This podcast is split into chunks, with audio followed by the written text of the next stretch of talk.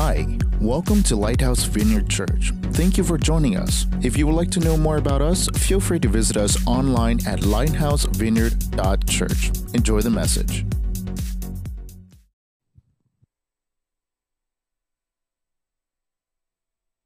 Hey, buddy, you lost? One chance encounter. He was at the train station. Just thought you'd bring him home and talk me into keeping him. Tomorrow morning, I'm gonna find out exactly where he belongs. became Dad, I love him. a miraculous story. Does he have a name yet? Yes, he does. Temporary guest. Go ahead, go ahead. No, no, no, no, the ball. Oh, He's lost it. Sorry. The dog's already been taken. Whoa! I go to work. So go ahead, go on home.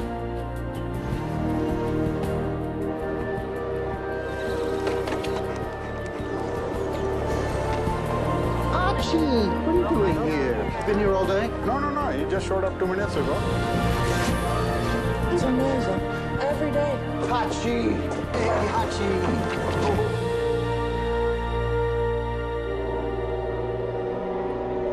You don't have to wait anymore. He's not coming back.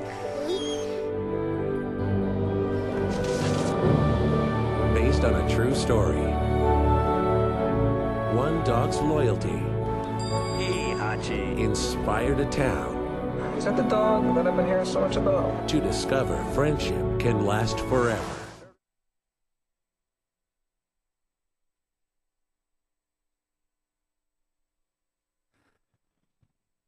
Hello, everyone. My name is Clint Schwartz. I'm the lead pastor here at Lighthouse. How many of you have seen that movie, Hachi, A Dog's Tale? I think we had the. You have the image for that? There we go. That's the movie. If you like crying, I would advise you watch that movie. Uh, it's actually based on a true story about a dog named Hachiko from Japan.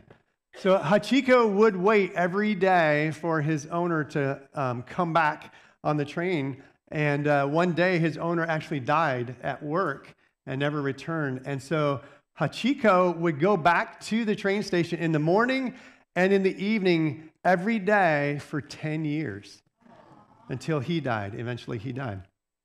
Hachiko's devotion to his owner was so inspiring. Not only did they do a movie, but they made a statue of him and placed it at the train station. And so, if you go to Japan, you can actually see that statue. The reality is that type of devotion is rare today, isn't it? I mean, it's rare. That's why they do movies about it. They make statues uh, to represent it. I'm going to take a look at uh, someone we probably all know, Jennifer Lopez. How many of you know Jennifer Lopez? J Lo. Yeah, we know J Lo. Uh, J Lo had a lot of relationships. You know that that there wasn't a lot of devotion either by her or by, by him. I don't know. But here's J Lo with her first husband, Ojani Noa. I think is how you say his name. They were married in 1997 and divorced just 11 months later. And then she started dating Puff Daddy or P. Diddy from 99 to 2001. Then she married Chris Judd in 2001. He's a dancer, choreographer, and they were married for only nine months. Then in 2002, she was engaged to Ben Affleck, the original Bennifer. You guys know that Bennifer? But they called off the wedding in 2003. Then she started dating Marc Anthony in 2003, married in 2004. And they were married for seven years, but divorced in 2011. So then J Lo started dating Casper Smart. He was a backup dancer, and they were on again, off again for several years. Finally split up in 2016. And then there's rumors that she was dating Drake for a little bit in 2016. And then in 2017, she met A Rod, Alex Rodriguez, and they got engaged, but eventually called off the wedding in 2021. And then she started dating, guess who? Ben Affleck again. Uh, and they were married last year in July. And you know, our hope, my hope is that they make it, right? I mean, poor, poor J-Lo. I mean, just like, I hope they make it. But unfortunately, based on their history, I mean, there's probably not a lot of probability there. These types of temporary, temporary relationships are all throughout Hollywood, right? And even in the sporting arena, too. Anyone's heard about this? Yeah? Taylor Swift is dating Travis Kelce. I really hope they make it, right? or we're going to have a really good new album from Taylor Swift.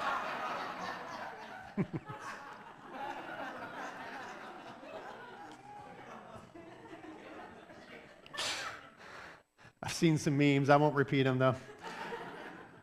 True devotion, like Hachiko, um, it's hard to find in this world today.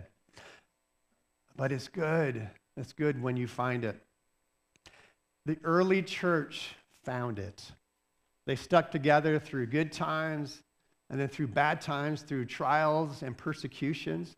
And we as a church, we as a church, Lighthouse Vineyard Church, we need to stick together. We need to be there for each other, to be devoted to one another. Our word for this year is com- commit. Yeah, you, you guys, some of you remembered that. Let's commit. Uh, we uh, are focused this year on what it means to be committed. And mostly we've been focused on what it means to be committed to God. But we're starting a four week series uh, today, which is focused on being committed to one another, being devoted to one another, just like the early church. You can turn in your Bibles to Acts chapter 2. Matthew, Mark, Luke, and John, Acts, Acts of the Disciples. Um, that's where it's at in the New Testament. To give you context, this is the day of Pentecost, and the believers were all filled with the Holy Spirit, and the whole town showed up to find out what was going on. And Peter stands up, and he explains what has happened, how it was a fulfillment of Scripture, and then he preaches his first sermon, and he shows how the promised Messiah was Jesus. So um, we're going to pick up in verse 37, Acts chapter 2, verse 37. When the people heard this, they were all cut to the heart and said to Peter and the other apostles, Brothers, what shall we do? Peter replied, Repent and be baptized, every one of you, in the name of Jesus Christ for, for the forgiveness of your sins. And you will receive the gift of the Holy Spirit. The promise is for you and your children and for all who are far off for all whom the Lord our God will call. With many other words, he warned them and he pleaded with them Save yourselves from this corrupt generation. Those who accepted his message were baptized, and about 3,000 were added to their, fellowship, to their number that day. They devoted themselves to the apostles' teaching and to fellowship, to the breaking of bread, and to prayer. Everyone was filled with awe at the many wonders and signs performed by the apostles. All the believers were together and had everything in common. They sold property and possessions to give to anyone who had need. And every day they continued to meet together in the temple courts. They broke bread in their homes and ate together with glad and sincere hearts, praising God and enjoying the favor of all the people. And the Lord added to their number daily those who were being saved. The verse we're going to be focused on for this series is verse 42. It says they devoted themselves to the apostles' teaching and to fellowship, to the breaking of bread and to prayer. So that's what we're going to be covering over the next four weeks. What's, what does it mean to be devoted to the apostles' teaching? What does it mean to be devoted to fellowship, to the breaking of bread, and to prayer? So our sermon series is simply titled Devoted. Devoted. And today we're going to focus on what it means to be devoted to the apostles' teaching. Our message is titled Devoted to Scripture. And I'll give us a couple of points. You can fill these in on your handout if you would like. But what it looked like, what it meant to be devoted to the apostles' teachings. But first, let me pray. God, we thank you for your word. We thank you that it is powerful and sharper than any two edged sword, and that it's alive and active and living and it's well worth our studying and living our lives by it. So, Father, I pray that your word would be active and alive today as we read it, as we study it. Apply it to our hearts. Holy Spirit, come, we pray. In Jesus' name, amen. Okay, you can fill this in on your handout. Being devoted to the apostles' teachings includes studying the scripture together studying the scripture together. Verse 42 they devoted themselves to the apostles' teachings. In the King James, it says, and they continued steadfastly in the apostles' doctrine. So the apostles that are being referred to here are the original 12 disciples, minus Judas, adding Matthias. But these 10 or these 12 men were with Jesus from the very beginning. So they walked with Jesus, they talked with Jesus, they listened to Jesus' teachings. So the apostles' teachings that are being referred to here are simply the teachings of Jesus. Now, these teachings are recorded in the four Gospels for us today Matthew, Mark, Luke, and John. But they didn't have that at that time. So, this is what the apostles taught. They taught all the things that they had learned from Jesus. And the early church was devoted to meeting together to hear what Jesus taught through the 12 disciples. And they didn't do this like we do in America, just one hour a day on Sundays. Verse 46 says, Every day they continued to meet together in the temple courts. They met together every day. The early church was devoted to the apostles' teachings. Now, where did they meet? Uh, in chapter 5 of Acts, it says, And all the believers used to meet together in Solomon's colonnade. Here's a, an image, an artist's rendition of what that would have looked like. So, this is on the Temple Mount, and they have the temple a little bit further over. And so, these are the, the courts, but you have this multi tiered uh, colonnade or porch where the disciples or the early church would meet. And so the disciples, I don't know if there was a little thing, a platform that they would stand on or not, but you can imagine that they would teach, and all those people could be sitting there in the shade, you know, from the sun, listening to what the disciples were saying. And I'm guessing you could hear a pin drop in the, in the actual temple there because they wanted to hear, they wanted to hang on to every word. And they did this every day. They met together every day and they were devoted to it. The early church was hungry for the Word of God. I believe in America today, we've lost some of that hunger. You know, we, we have Bibles on our phones, we have emails that come in with Scripture, we have apps, right? We have in our houses, we might have one, two, 12, 20 different Bibles and different versions, and, and we can watch podcasts. And, and it becomes commonplace. But the reality is that the Word of God is powerful, it is special, and we should be hungry for it. Here's a video I came across of some, Ameri- uh, some Christians in China receiving their first Bible. Let's watch this.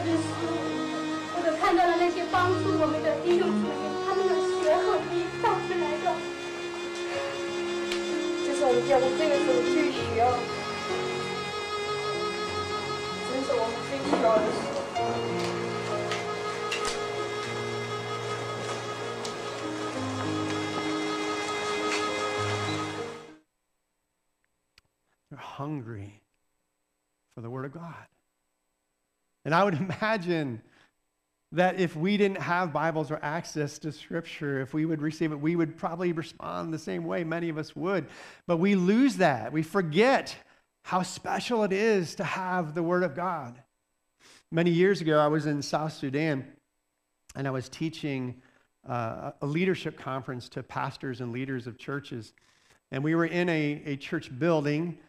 Um, I say it, you know, a church building, but don't think church building, think hut, you know, grass hut kind of a thing with with dirt walls and open windows. And there were probably about 50 chairs in there, um, but there were about 150 people at this conference, and they were seating two to a chair in some cases, standing around the edges, leaning in the windows. And we taught, and it was hot. It was really hot in there. and, uh, and we taught in there for three days.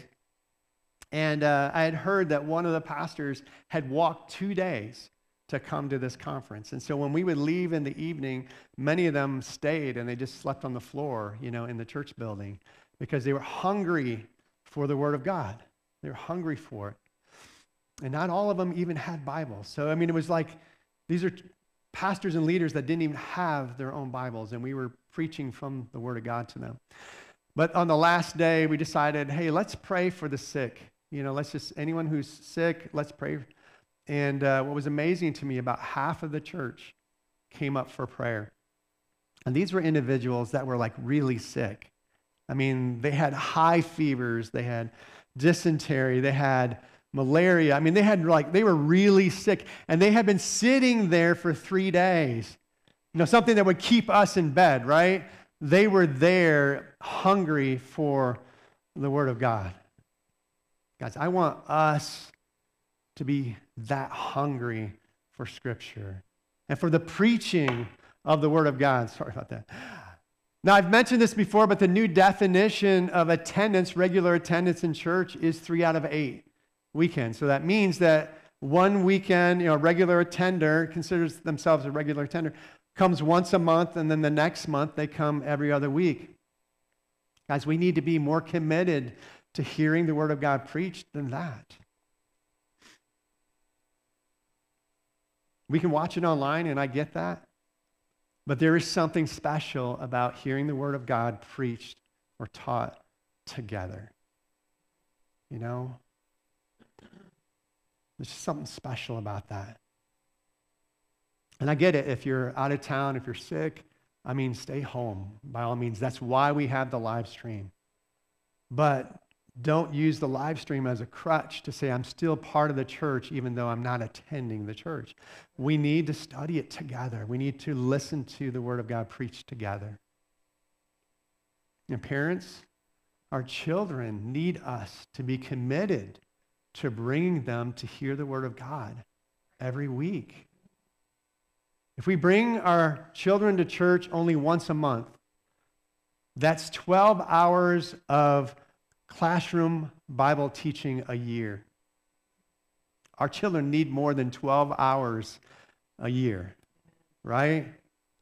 I mean, think about it. Some of our kids can watch 12 hours of videos in one day, right? Let's just be honest.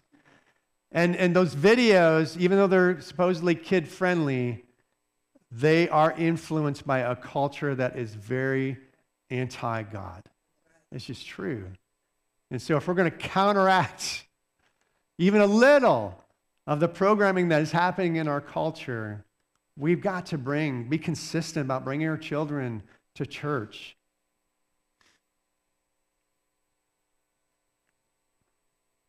There are many more ways, other than Sunday mornings, that we can study the Word together. One way is in our cross training classes and workshops.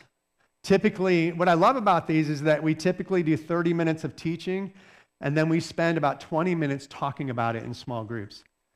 Because I don't give you guys a chance to talk about it, right, on Sunday mornings. And those are some of my favorite times when I'm in those classes, is when we do a teaching and then we listen to what other people are thinking or what they heard or what they know through Scripture, you know, studying the Word of God. And so it's a great way to, to get to understand the Bible or to discuss the Bible.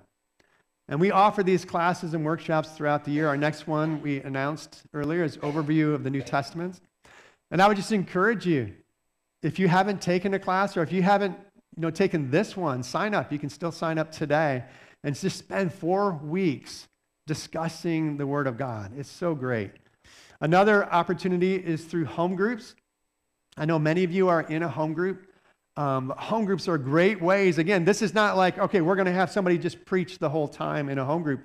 This is, again, where we get a chance to talk about Scripture together and in a safe place and hear what other people think. Uh, another, and if you're, if you're not in a home group and you would like to, uh, I think we have a sign up sheet. Do we have? Yeah. So you can sign up for one. We'll, we'll try to get you one starting uh, in January of next year. And then also um, Bible studies. When I was growing up, I mean, Bible studies were kind of commonplace. I don't know why, but you're like, oh, so and so is doing a Bible study at their house, or so and so is doing a Bible study. But you don't hear about it much anymore, do you? Like, I mean, right? Just like so and so hosting a Bible study. But um, last year, I think it was, one of our young adults wanted to do a Bible study. And so he just started one. He started meeting at Martin's, invited a few other guys, and they just started studying the Bible together. I mean, if you don't have one to go to, just start one. It doesn't have to have a lighthouse label on it, right? We're not the end all be all here. We all have our own personal faith. So go, start a Bible study, meet with somebody, and study the Word of God together. Husbands and wives, try reading the Bible together. I know that is really hard for me and my wife to do, uh, but try to do it. Try to read the Bible together. Parents, read Bible stories to your kids. I was highly impacted by my dad taking time to sit down with me at night and read a kids' devotional. I still have that kids' devotional book, but I remember it when I was, I don't know, eight, nine, ten years old my dad doing a, a Bible devotional with me. And I know that many of us this year, we committed to reading our Bibles through um, in a year. And uh, that's a great thing to do. But again, there is power when we read and discuss the Word of God together. So, being devoted to the apostles' teachings includes studying the Word together. The second point is this it's very simple it's just simply doing the word together. They studied it, but then they did it. Verse 42 they devoted themselves to the apostles' teachings. Now, this can mean they devoted themselves to the apostles' teachings, right? They were devoted to the apostles, to the church, to the group. Like, we're going to be there every day. We're going to listen. We're devoted to the apostles. It can also mean they were devoted to the apostles' teachings right? What was being taught.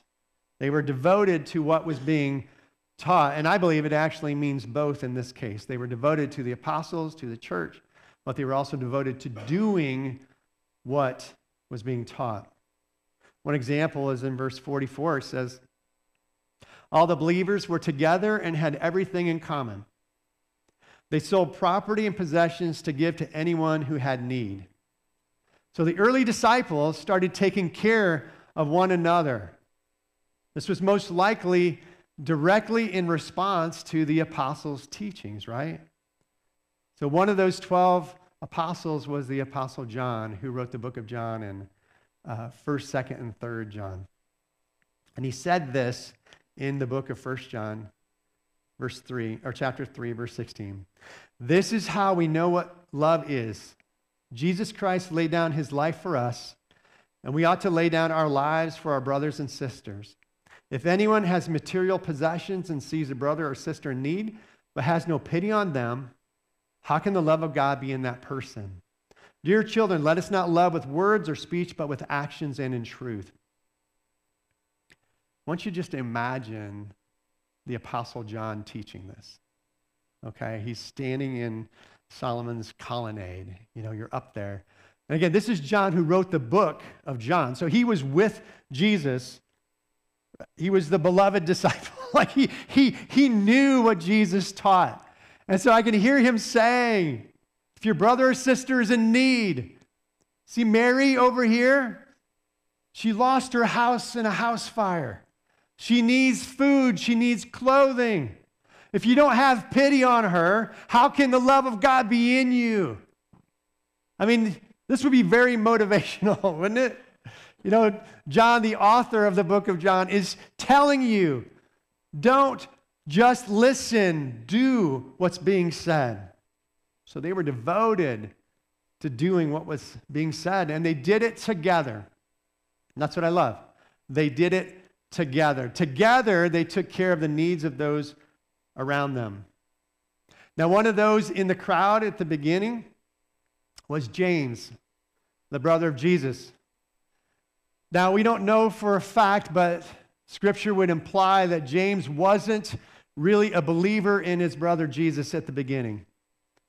But later on, Jesus appeared to him after he rose from the dead, and James became a devout believer in Jesus, the Son of God, the Christ. So he, he was learning from the apostles' teachings as well, and later he became a leader in the early church, and he wrote the book of James. And in the book of James, he says this Do not merely listen to the word and so deceive yourselves. Do what it says.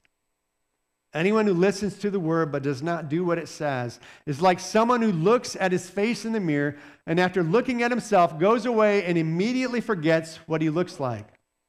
But whoever looks intently into the perfect law that gives freedom and continues in it, not forgetting what they have heard, but doing it, they will be blessed in what they do. I think that James was speaking from experience. He heard Jesus for, for many years, but then he really had that epiphany that Jesus is who he said he is. And then he started doing what Jesus said, what John was preaching, what Peter was preaching. He started doing it with the church together, and he saw the power in that.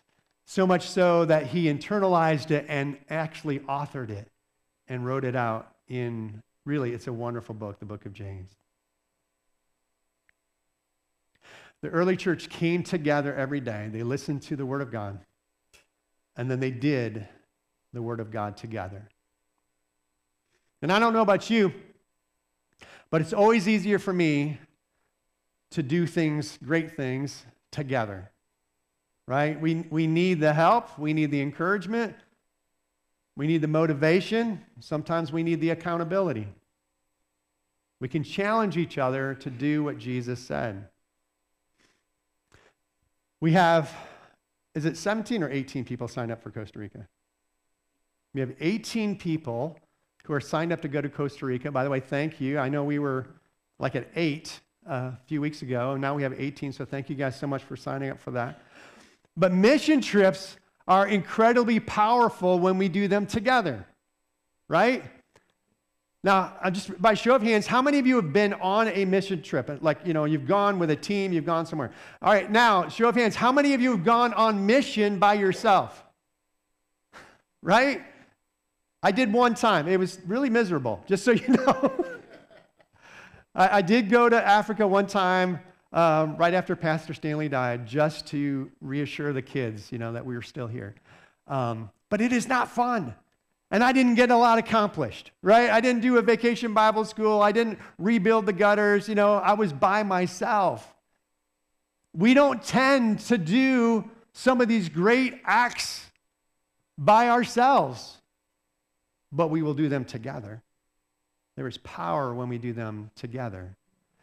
Have you ever seen a Habitat for Humanity build done by one person? They, it could happen, maybe, but it might take a year, right, to happen. No, Habitat for Humanity builds are powerful because a lot of people come together and do it together. This past week, we had, it's kind of a crazy week, but we had the three fight nights on Sunday night, Monday night, and Tuesday night.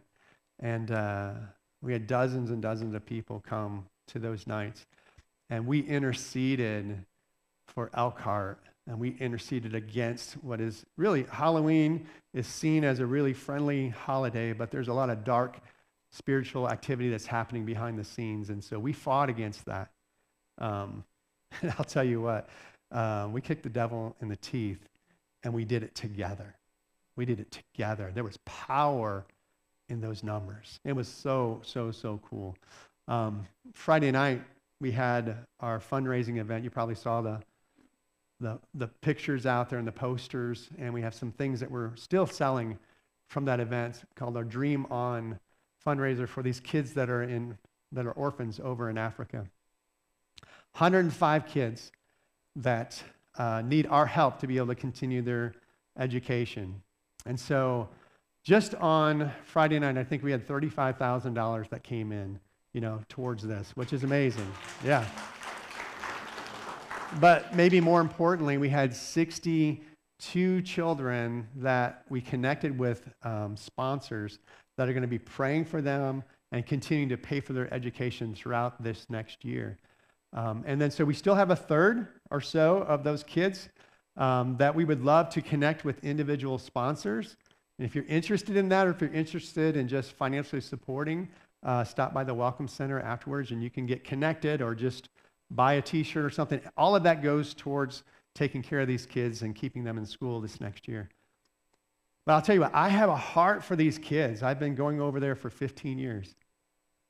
But Rose and I can only do so much to help them, right?